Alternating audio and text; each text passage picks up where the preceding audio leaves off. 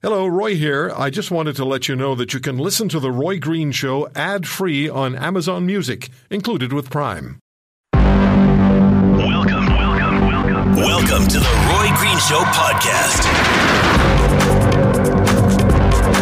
Welcome to the Roy Green Show podcast. It's Jody Vance here filling in for Roy. Today, racism in our healthcare system. Double feature with global reporter Brittany Enriquez, as well as Dr. Pamela Roach, a Metis doctor from the University of Calgary.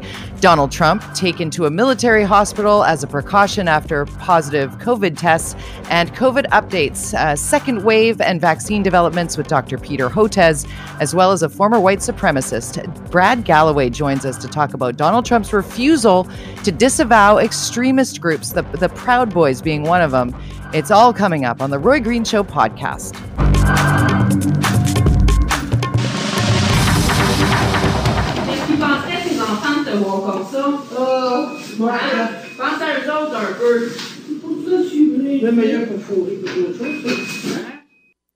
That audio is from a Facebook post made by Joyce Echaquan. She is the 37 year old Indigenous woman who'd gone to hospital with stomach pain just earlier this week. Her stomach hurt. And the translation from that audio will disgust you. It is a nurse and an orderly, and the translation is, quote, What do you think your children would think seeing you like this? Think about them a little. And then another says, She's only good for sex and we're paying for this. End quote. Yes, the nurse has been fired, but is that enough? Many would say absolutely not. The call to clean up a healthcare system riddled with racism is growing louder by the hour, and there's a major protest taking place in Montreal. And we take you there now and connect with global news reporter Brittany Enriquez. Brittany, uh, nice to speak with you. Can you describe the scene for us? Yes, hi. Uh, over a thousand people are gathered here today asking for justice for Joyce Echaquan. Uh, people are angry. People are frustrated and sad. Uh, there are so many people filling up the streets with signs and pictures of Joyce. Um, everyone is mourning and sad, and they really want to see change. And now, I understand the rally began with some speeches. What were the messages like there, Brittany? So people are demanding action. Um, they say this, unfortunately, is an event that was taped live, but this is not an isolated case. They're saying that this has happened multiple times before, but now people get to see it. They say that this is systemic racism that killed Joyce. Um, indigenous leaders are asking the government to step up and accept accountability. They say, you know, um, this happens all the time and they want change. They're fed up. They're sick of racism in Quebec and across Canada, and um, they hope to see change eventually. We see all too many stories like this coast to coast. This is not a Quebec problem. This is a Canada problem. There's no question about that. Now, uh, Brittany, the protest uh, comes just a day after we heard from Joyce's husband. Yeah, Joyce's husband, Carol Dubé, spoke for the first time yesterday, and he was pretty inconsolable. Um, he was showed in tears mourning the death of his wife, Joyce. Um, he was saying how now his seven kids will no longer get to see their mother ever again. Um, he was absolutely appalled by what he heard in the video, and uh, he really just wants to see justice for his the love of his, of his life. Joining us now is a, is a passionate anti racism advocate, assistant professor at the Department of Family Medicine and Community Health Sciences at the University of Calgary. We're joined by Dr. Pamela Roach. Thanks for being with us, Doctor. Thank you. Thanks for having me.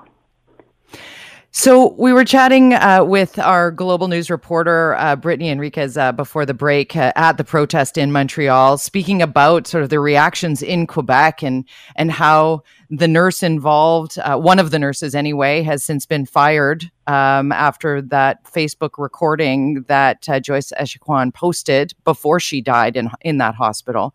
but you know, coast to coast, we hear stories more and more about the systemic racism against indigenous peoples in, in our country. Uh, like the Price is Right game that was um, a spotlit in BC in our healthcare system uh, out here on the West Coast, uh, where it was a game, an emergency to guess the blood alcohol level of Indigenous people when they came through the doors of emergency. Just absolutely atrocious. Uh, the systemic nature of racism in general in our healthcare system. And I was hoping that you could you could speak to that a little bit and inform and educate uh, all of us a bit on on what how deep this actually goes. Yeah, definitely. And I think I'd like to start um, just by offering my my sympathies to Joyce Echaquan's family. Um, just seeing some of the the coverage of what her her partner and her her children um, are saying right now, and, and the tragedy that we're all watching.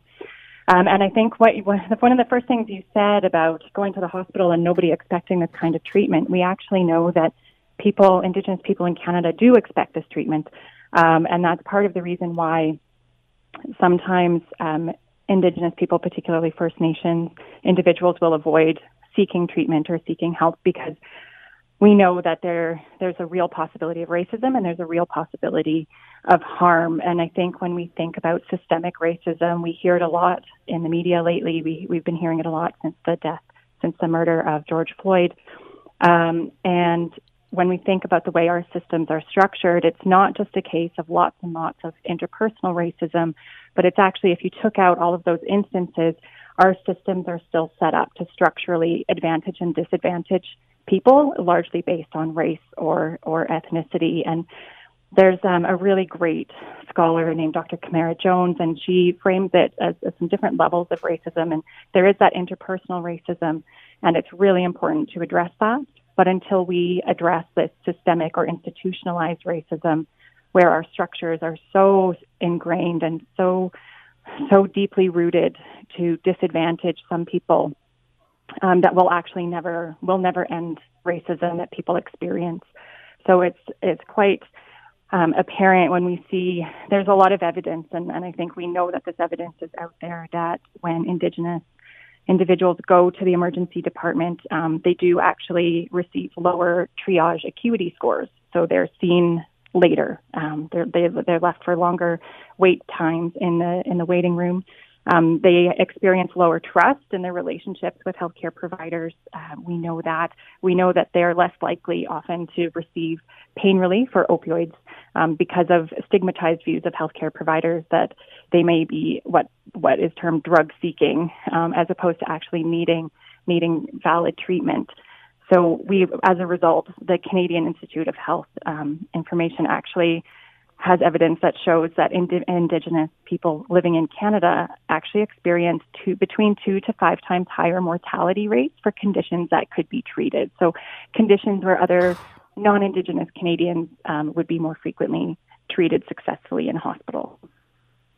You know, doctor, I have to check my white privilege in asking this question because I know, given what you just stated to me, I'm so far away from from that position of understanding being able to even process all of what you just said the longer wait times the lack of care the the the triage uh, you know scores that would be given on on how or how how treatment happens or even the fact that an indigenous person would not go to the hospital because they know they would be met with racism mm-hmm. how do we even begin to fix the depth of how broken our healthcare system is given what you just said where who who's missing yeah who's dropping the ball here? Where does it begin? How do we change this?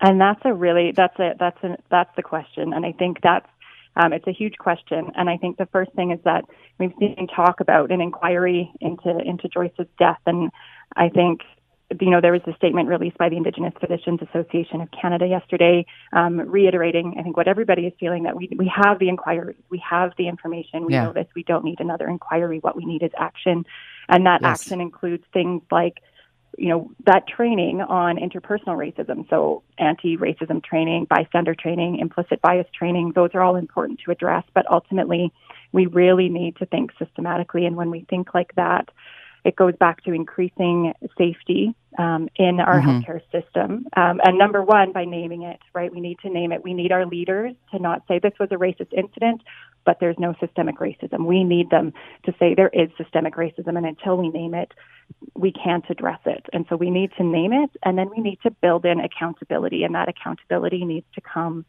from the hospital, from the system, from the regulation enforcing bodies, um, the way we teach. So I, I work within the medical school and um, work with some amazing colleagues.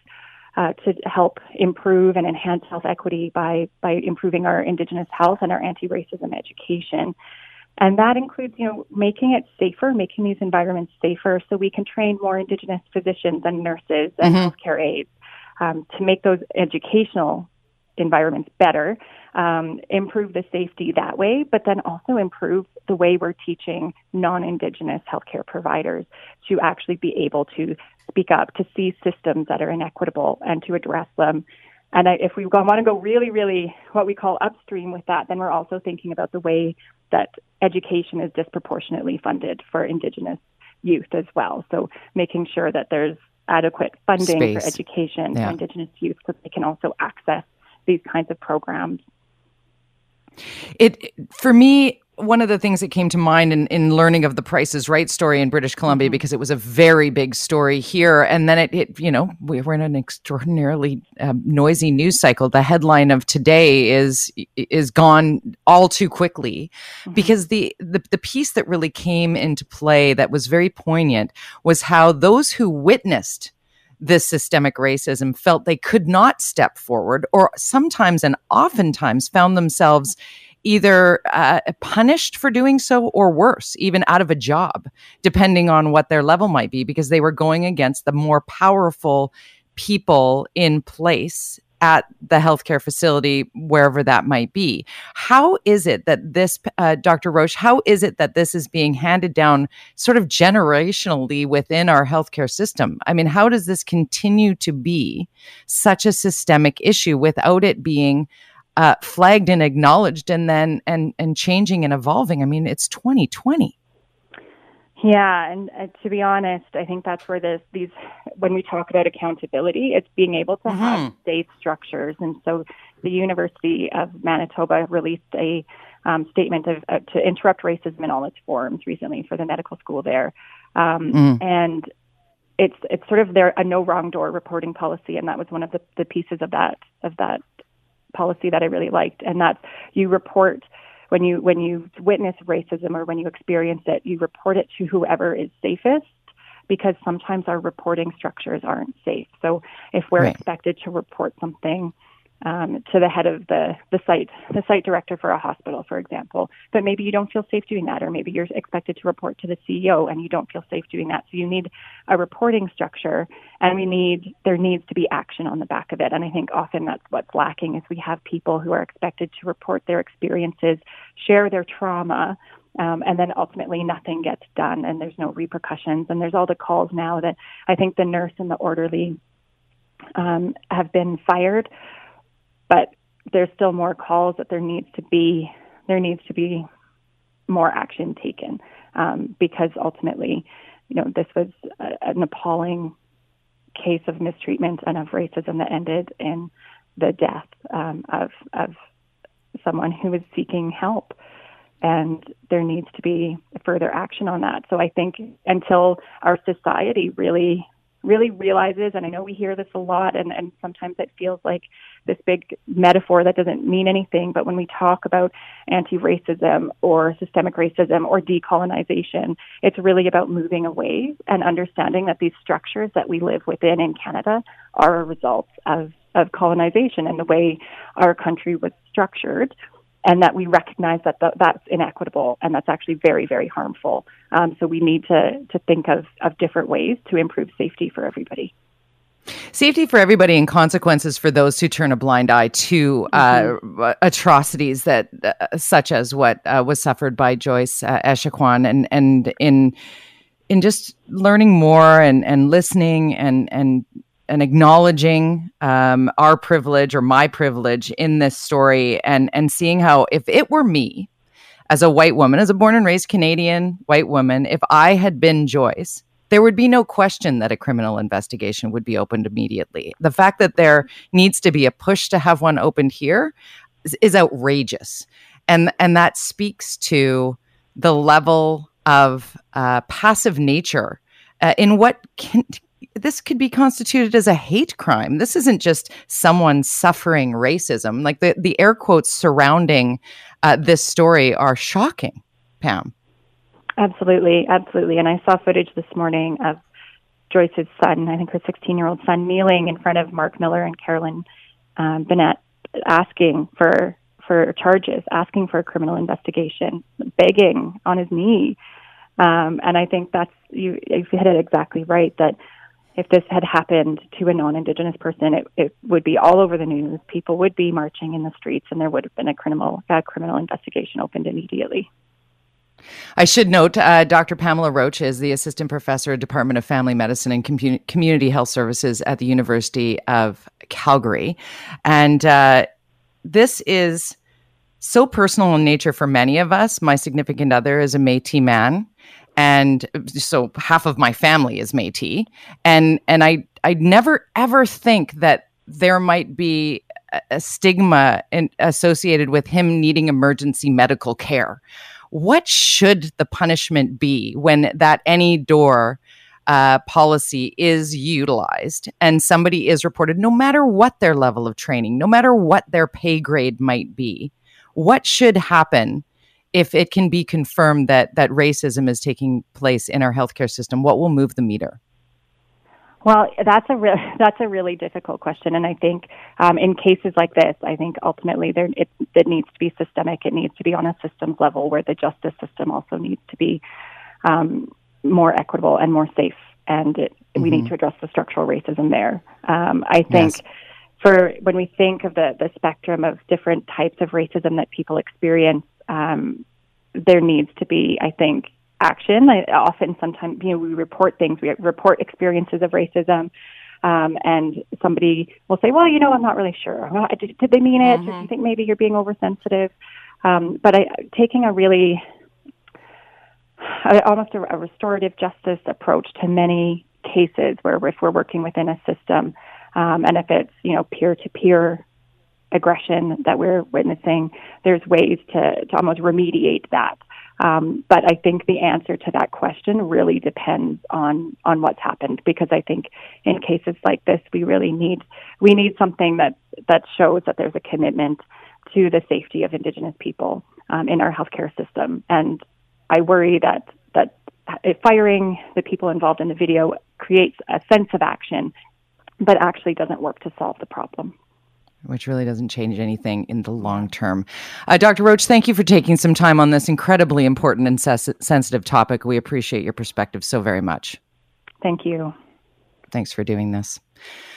Okay, we're going to pause here momentarily and then uh, tee up what is another busy hour ahead. We'll return on The Roy Green Show across coast to coast, the Corus Radio Network.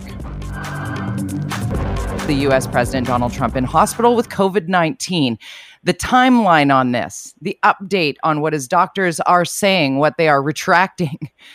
Let's get to the meat of this with Global News Bureau, uh, Washington, D.C. reporter and producer Reggie Cecchini joins us on the line. Thank you so much for doing this, Reggie. Happy Saturday.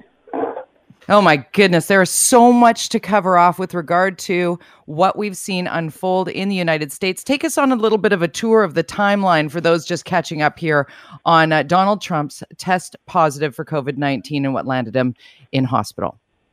Well, I mean, it might be difficult to do, uh, and that's because the timeline is coming under question, uh, questioning following uh, a news conference from the physicians that are treating the president at the hospital outside of Washington, D.C. today. Uh, the very basics of it, President Trump tweeted on Friday morning that he had uh, had a positive test come back for COVID 19. Today, outside of Walter Reed Medical Center, doctors, uh, the doctor who's treating the president, his physician, said that this is now hour 72 of diagnosis. Then just issued a retraction about 15 minutes ago saying he didn't mean to say hour 72, he meant to say day three uh, ma- making things more confusing because when you put all of this to the side, President Trump was traveling to New Jersey on Thursday night, knowing full well that he potentially was positive for COVID 19, and the White House is in a massive effort to try and clean things up right now. Right. Cue the conspiracy theories as well with those, just those simple little pieces of the puzzle. Already, there are people now posting on social media the idea that how long has he known for? Now we're getting the likes of Kellyanne Conway and Chris Christie, Governor Chris Christie, coming out and saying they've tested positive for COVID 19. Uh, this is creating what we are sort of normalizing in this presidency to some degree. It's creating so much chaos, so much noise. It is creating chaos. It is creating noise. It's creating a public relations crisis for a presidency uh, and for a campaign that has actively worked to downplay the severity of coronavirus. This is going to be difficult now for the president to try and convey a message to his base that he has repeatedly told over and over that COVID 19 is uh, nearing its end, that it will be gone soon, that the U.S. is rounding the corner on it. Uh, this, this, this is problematic for them. But this, the more larger uh, and bigger problem that the kind of federal government is going to have to deal with right now is contact tracing. And like you said, Chris Christie is positive. Kellyanne Conway is positive. There were two senators that came out today and said that they are positive, and not all of them were at the exact same event, meaning that there is some patient zero out there that is potentially spreading this throughout Washington. There are other people that are spreading this uh, throughout events that these uh, that these Republicans uh, have been at uh, and it is making the effort to try and contact trace back much more difficult. It is really quite fascinating, fascinating as well to watch uh, the numbers of uh, politicians testing positive right now. Certainly, uh, heavily weighted on the Republican side, and we we know from sort of the the tone from the Republican Party and those who are uh, in support of Donald Trump and his sort of pushback on the wearing of masks and sort of saying that this is all just gonna gonna be uh, over before we know it. And yet, here is U.S. President Donald Trump on Twitter just within the last last 35 minutes or so, uh, now calling it the plague. Calling it the plague, again, uh, trying to uh, downplay the severity of it, uh, not giving the full details uh, of what's actually going on with him. I mean, look, the president is in hospital right now. That is that is that is huge. The fact that the Huge. president was in hospital for more than 12 hours before anybody came out to actually speak about the condition of the president is also problematic here uh, for when it comes to communicating things to the American public. So when you have a president who downplays the virus, you now have him in hospital because of the virus. The condition of the president is being downplayed or at least spun to be something different than it is right now. This is a problem for the Republican Party. This is a problem for the president and it is a problem for the United States image right now on a global spectrum because not only does the does the president of the United States come off questionable here, it puts national security at risk as well, making it seem like things simply don't understand how to be run here. It is really quite something to uh, to witness when we consider the fact that Reggie, we are 30 days, we're 1 month today away from the US election that feels like we have had a run up for for 5 years. Yeah, we're 30 days away from it right now. Uh, and again, the president is going to be sidelined from being able to take place in any kind of campaign event. He was supposed to be in Wisconsin last night and today. Uh, that's probably a good thing that he's not there. Wisconsin is now uh, the epicenter of the epidemic uh, in the United States right now. This could have potentially posed problems uh, by putting such a large number of people together for one of President Trump's rallies. Uh, side note, we do know that the MAGA rallies are going to continue next week. Vice President Mike Pence will be taking place uh, at, in uh, at a MAGA rally in Arizona next week. But with an election so close and the president not able to get out onto the campaign trail, not able to meet and greet himself with supporters in a time at a time when he is falling behind Joe Biden in almost every single national poll and internal GOP polls, this is a potentially disastrous moment for a campaign that is already struggling. Which also kicks the conspiracy theorists into high gear, saying this is Trump's way of sort of getting out. He's just putting this all on, uh, it, which just is, it takes it all to the next level when you consider that people might even uh, entertain for a moment that someone would go, or that uh, a, a, powerful country, that of the United States, that a government would uh, put together or orchestrate theater that would uh, upend uh, global comfort around uh, stability in in a moment such as this in a global pandemic. So everybody who has that conspiracy theory rhetoric and is retweeting and sharing and doing that online, give yourself a pause, give yourself a moment here, and let's let's. Uh, out of an abundance of caution. That is what is being said from uh, the U.S. President Donald uh, Trump's administration with regard to why he is in a military hospital. I think it's it's fascinating to watch people wish him ill, and those on the other side of the coin saying, "Hold on." This is humanity. Uh, the noise around this really is something, uh, Reggie. And the reason why I bring this up specifically is that the Biden campaign made a statement saying that they were removing all attack ads, all negative ads surrounding uh, Donald Trump.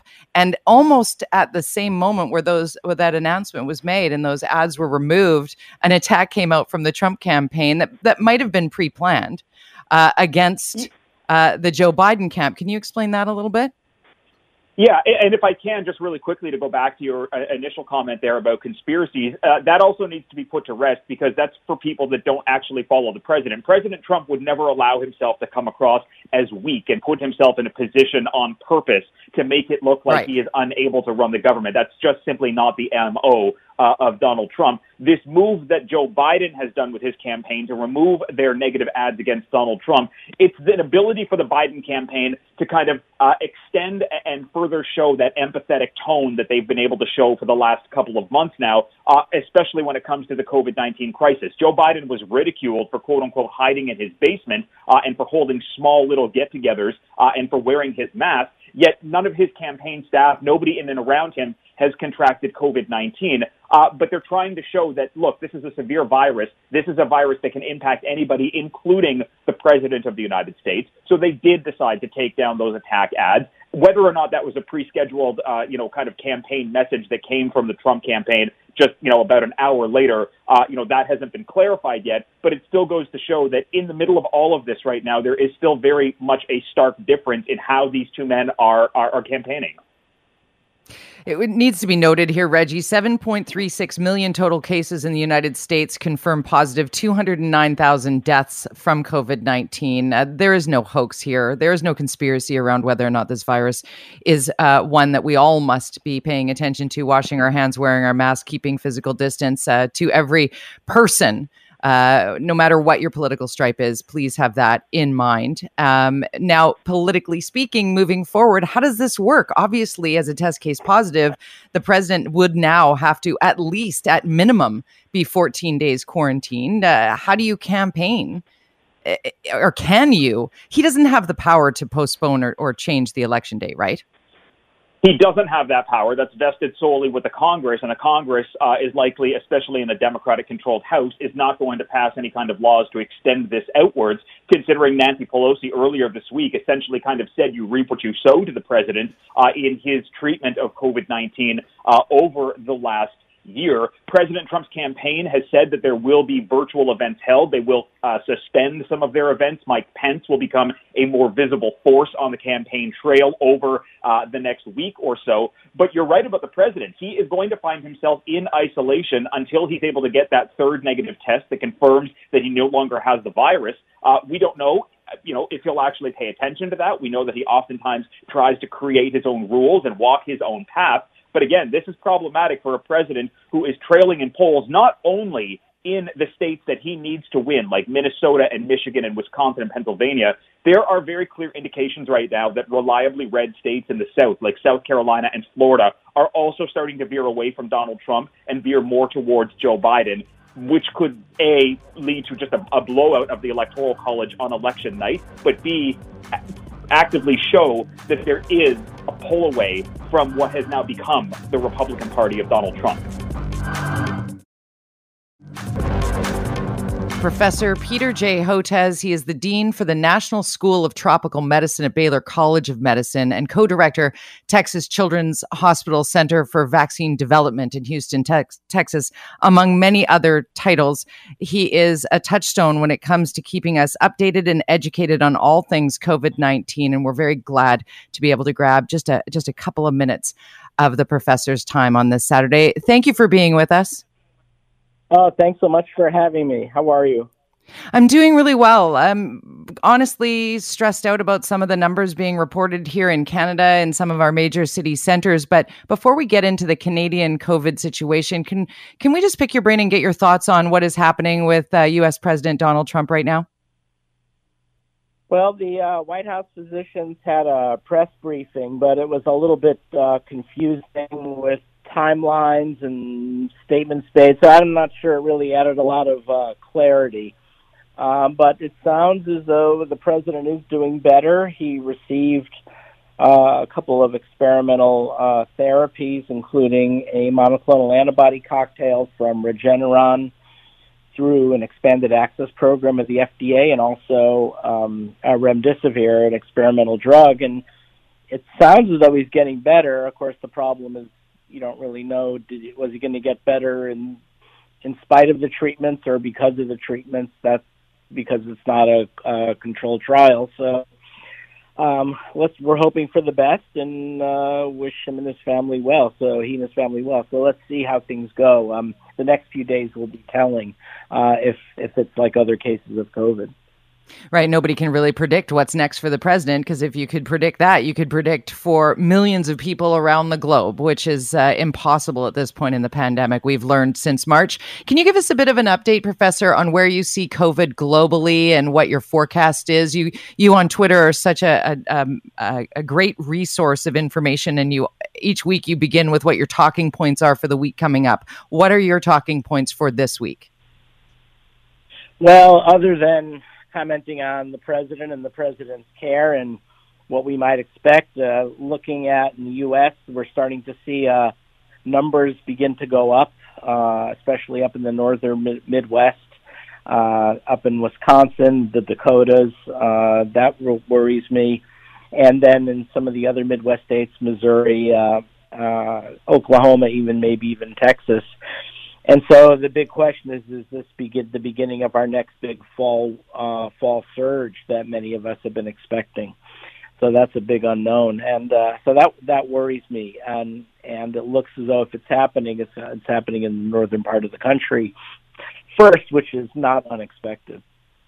You've mentioned that the virus perhaps does better in colder climates, and obviously, people are heading indoors and spending more time in uh, situations and scenarios that are higher risk. Yeah, there's a bunch of unknowns here. Um, the thinking is that as people climb indoors uh, in the colder months, there'll be more transmission. But there's one or two papers out there that suggest that that mortality rates also go up in the colder weather. Hmm. And why that is, whether it's closer contact indoors and getting a higher inoculum, or some say the cold itself uh, helps promote virus virus survival. And so we'll see if that is turns out to be the case because we had a very high mortality rate in New York and a much lower one in the southern states. And I always assumed it's because we were learning how to take care of uh, intensive care unit patients better as the epidemic progressed. But maybe there is that cold piece to the mortality. We'll have to see.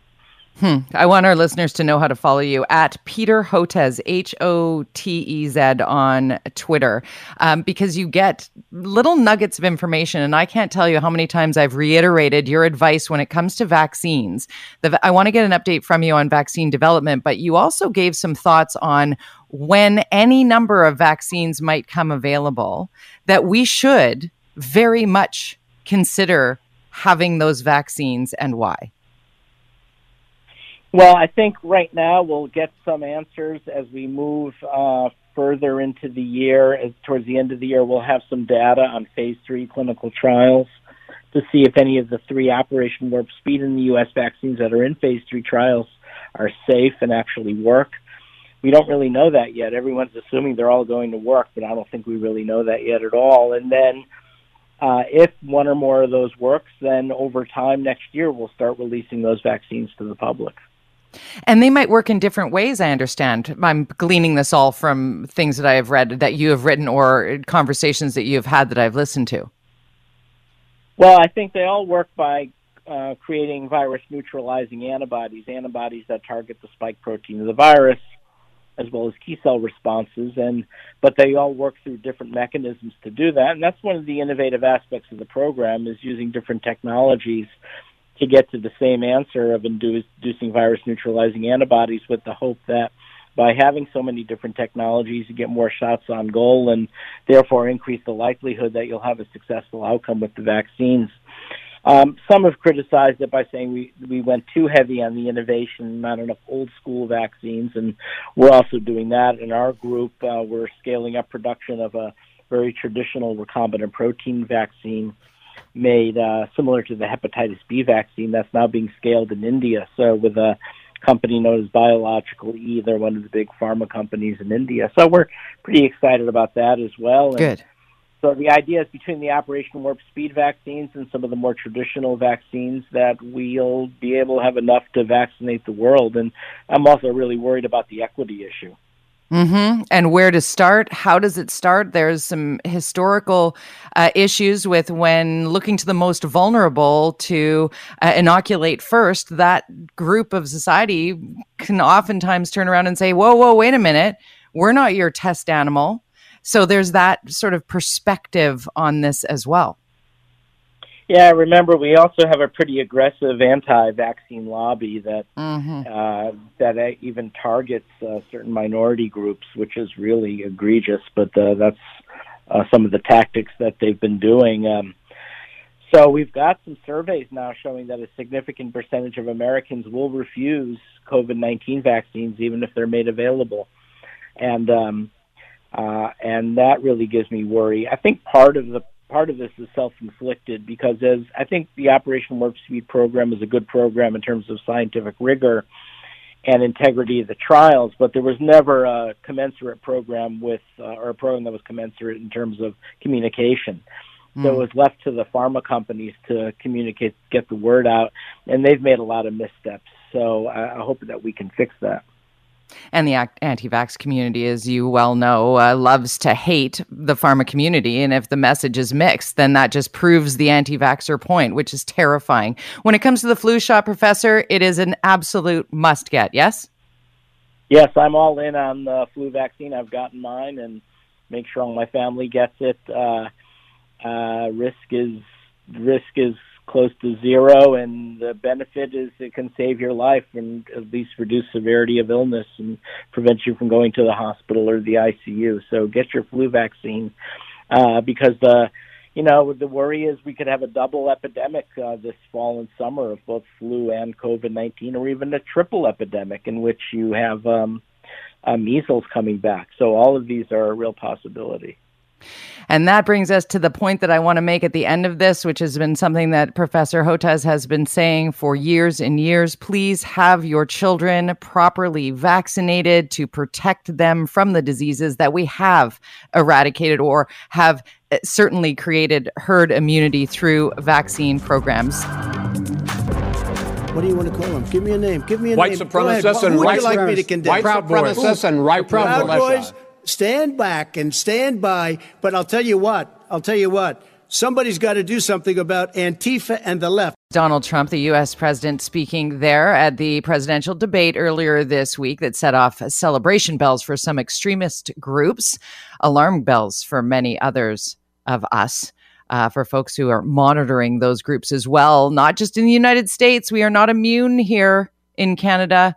And although the president did backtrack those statements later on this week, uh, experts are saying that the damage was done. And our next guest is an expert at this. Uh, Brad was a fixture in the North American right wing extremist movement for 13 years, was the president of a racist skinhead gang for five of those years, but now he works to fight against violent extremism. Uh, Brad Galloway currently works at the Center on Hate, Bias, and Extremism and as a case manager with uh, Life After Hate.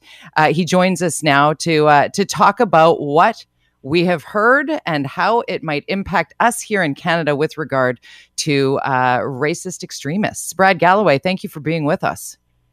Yeah, thanks a lot for having me in.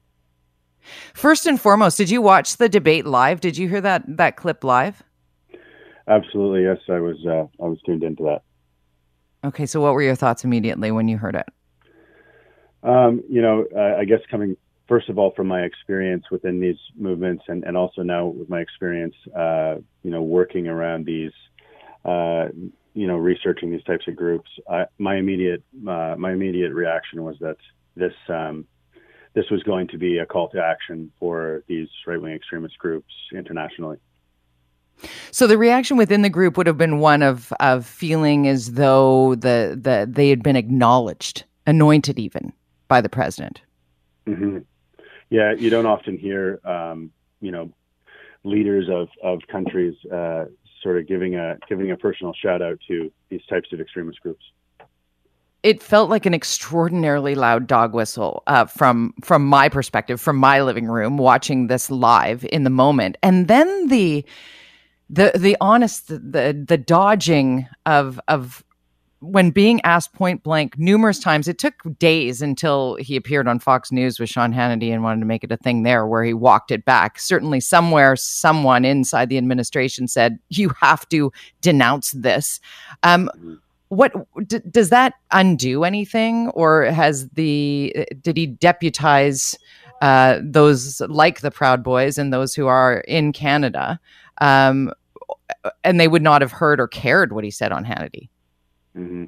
Yeah, I think. I mean, I think first of all, it's it's it's important to uh, to recognize that that you know the founder of this uh, group uh, is from is from Canada, um, and uh, is sort of a, a, transplant in the United States.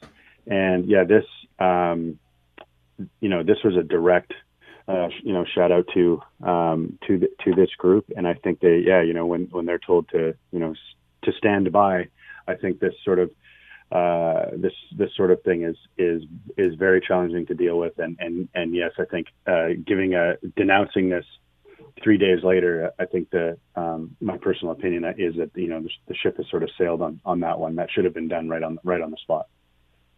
So, Brad, can you give us a little bit of a background on the Proud Boys? So you say that you know they're from Canada and, and expanded into the United States. Many Canadians would not know that story. Mm-hmm, mm-hmm. Well, I mean, it's it's often considered by some experts as a Canadian import, uh, and and uh, you know there's there's a lot of different other other uh, folks. So these is um, the border in itself doesn't mean a lot to these types of groups. Is sort of what I'm getting at here. It's it's right. uh, um, you know it's transnational in the sense of you know they these people are linking up online and and then um, and that that's sort of that's sort of the point is that you know they have it's the Proud Boys in itself is more of like a, a gang sort of structure than than um, what what you'd see in some other like uh, your typical white supremacist uh, group. Um, it's it's uh, often their narratives are surrounded about men's rights and and anti-Islam that kind of thing. Um, more like single issue to whatever is going on out there. Um, but it's um, you know, you see various things. I mean, recently we've seen in, across the U.S. the different violence associated with these groups. Um, I wouldn't necessarily call them a white supremacist group. I would definitely call them a violent extremist group, though, um, because they, they tend they tend to sort of go along. Like there could be white supremacists in their group, but um, they they they tend to have different ideolo- ideological sort of standpoints uh, based on their geographic locations. So, so what was what was the impetus of the Proud Boys in Canada? What what was the spark? What was the what was the the, the mandate, I guess, for for starting it? Well, often you you see the different things that are going on. I mean, uh, you, you, probably saw in the news about the the different statues that were being allegedly taken down or whatever. they've you see Proud Boys at these these types of protests. You see them at um, you know anti-Islam protests, things like that, and also um, uh, they they often are protesting uh, feminism and different things like that uh, as well. And and they're you know it's it's they're they've they've had some charismatic leaders that have been you know having podcasts. Uh, Gavin McInnes, for for instance. Mm. Um, you know, uh, talking about these different things, and, and also trying to incite violence, right? So that's yeah. um, that's that's the point. At the end of the day, for for this type of group, the end of the, at the end of the day, the the violence is the central theme. And with that violence comes the power. Because what I'm hearing from you is there there isn't one goal. It isn't the you know the you know the skin the skinhead mantra or the KKK mantra or the. It's not just all about racism.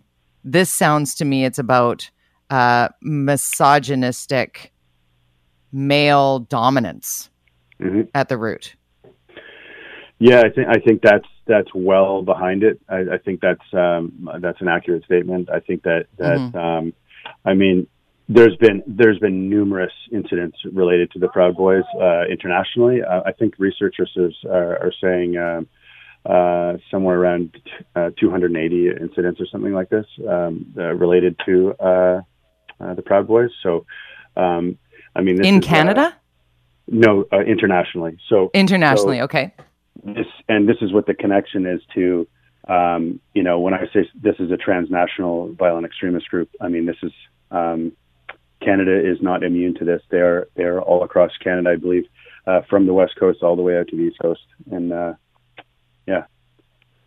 So I want to get into that a little bit more. Uh, hopefully, you have time to stay for the second segment um, to, to get to get into sort of what what is involved in the indoctrination process and and what are we looking out for as Canadians? We feel we're immune, and clearly we're not. The Proud Boys born here, um, so we need to talk about that. But but for the sake of this subject of the Donald Trump stand back, stand by, um, in front of seventy three million viewers uh, during the debate this past week, um, what was the call to action? Would would you know what he was saying with regard to obviously he's like you know fight back the rioters they're antifa at any protest. I mean, I mean i heard that bit. But when he was talking more specifically about the election possibly being rigged or guarding the polls or what what what was the whistle there I mean, those types of things are are I mean, taken taken by these groups. What, whatever his intention was, I'm I'm not exactly sure what those words, what his intentions were, but I know what how the groups would would digest that information.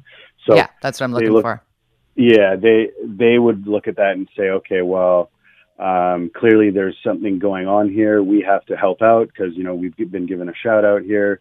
Um, but also, they, I mean, they they go along with uh, you know whatever the, this common narrative is. And the common theme right now is that there's a conspiracy from the left to to you know um, mess with the US election right?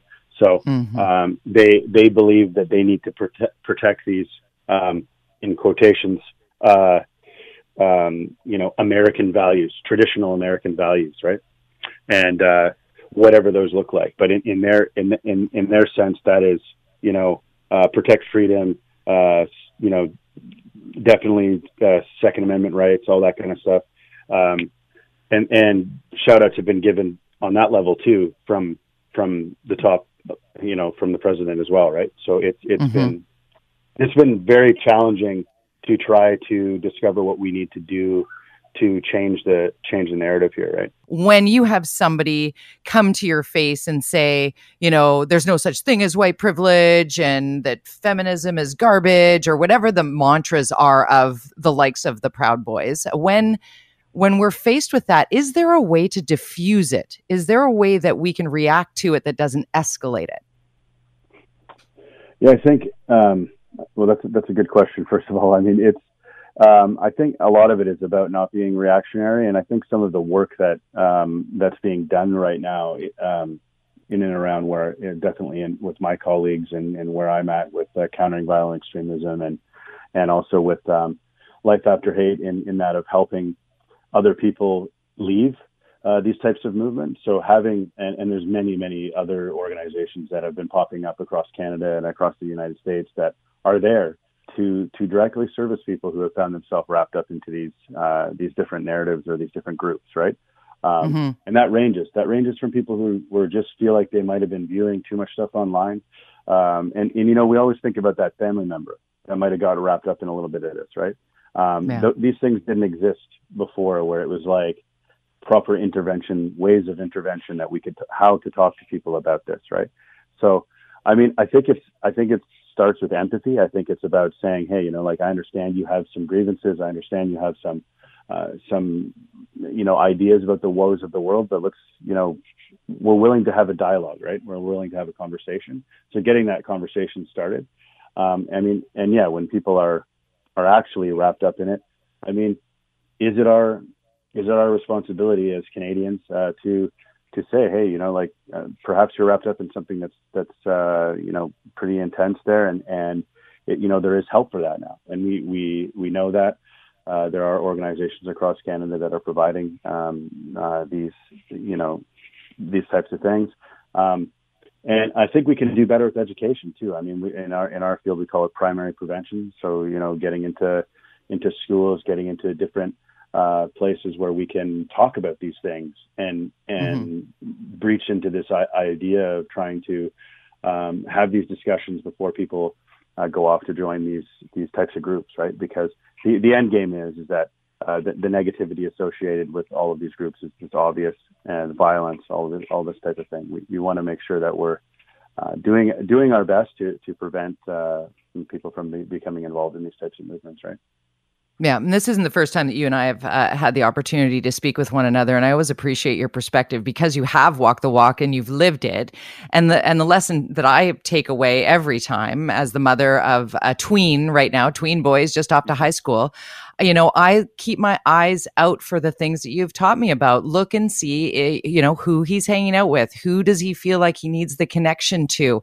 He's lucky enough to have a, a loving home, but even kids in loving homes are looking to fill some void somehow, some way, and often find that within some sort of gang. Whether it's a brotherhood, it's a, it's, it's a, it's a different level that sometimes is a, is a, is unavoidable in any family setting. You think, "Oh my gosh, my our family is so loving. How how on earth did my son become a fill in the blank uh, member?"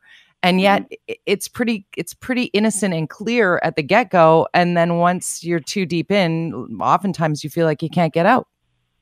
Yeah, and that's I mean, those are the things you've hit it on many levels there about the sense of belonging and the brotherhood and all this type of thing. So those things are are often falsehoods. Once you get inside of these groups, that that, that those things disintegrate uh, fairly quickly, um, mm-hmm. and and you know that's that's why we see uh, so many different types of groups emerging. Uh, that's one of the reasons, at least in, in my in, in my opinion, that we'll you know see guys will join one type of group and then other groups pop up because um, often they implode on on themselves. Like a lot of you know your typical street gang, it's it's the same idea. Like that's why we see the violence, or that's why we see things disconnecting like that, right? So, mm-hmm. um, yeah, we do want to be there, and we want to be uh, set with tools uh, to to be able to speak with our our young people, whether they're our children or or you know even coworkers, family members, and what have you, right? Because it's this this movement doesn't have an age anymore um, I, I would argue right now there's the age is like increasing. It's going going up. Like it used to be that young people were the were the you know focus target point. But yeah, yeah, it's it's um, uh, you know unfortunately there's there's some you know uh, at least an uptick in in older people joining these types of movements right now. So we've got to be there for for them as well, right? So there's to have that conversation. Yeah, to yeah, say to absolutely. say I understand why you're feeling threatened. I understand why you might feel marginalized or angry mm-hmm. here. To to be able to use those words even when in your mind you're thinking, how on earth are you, you know, what are you doing?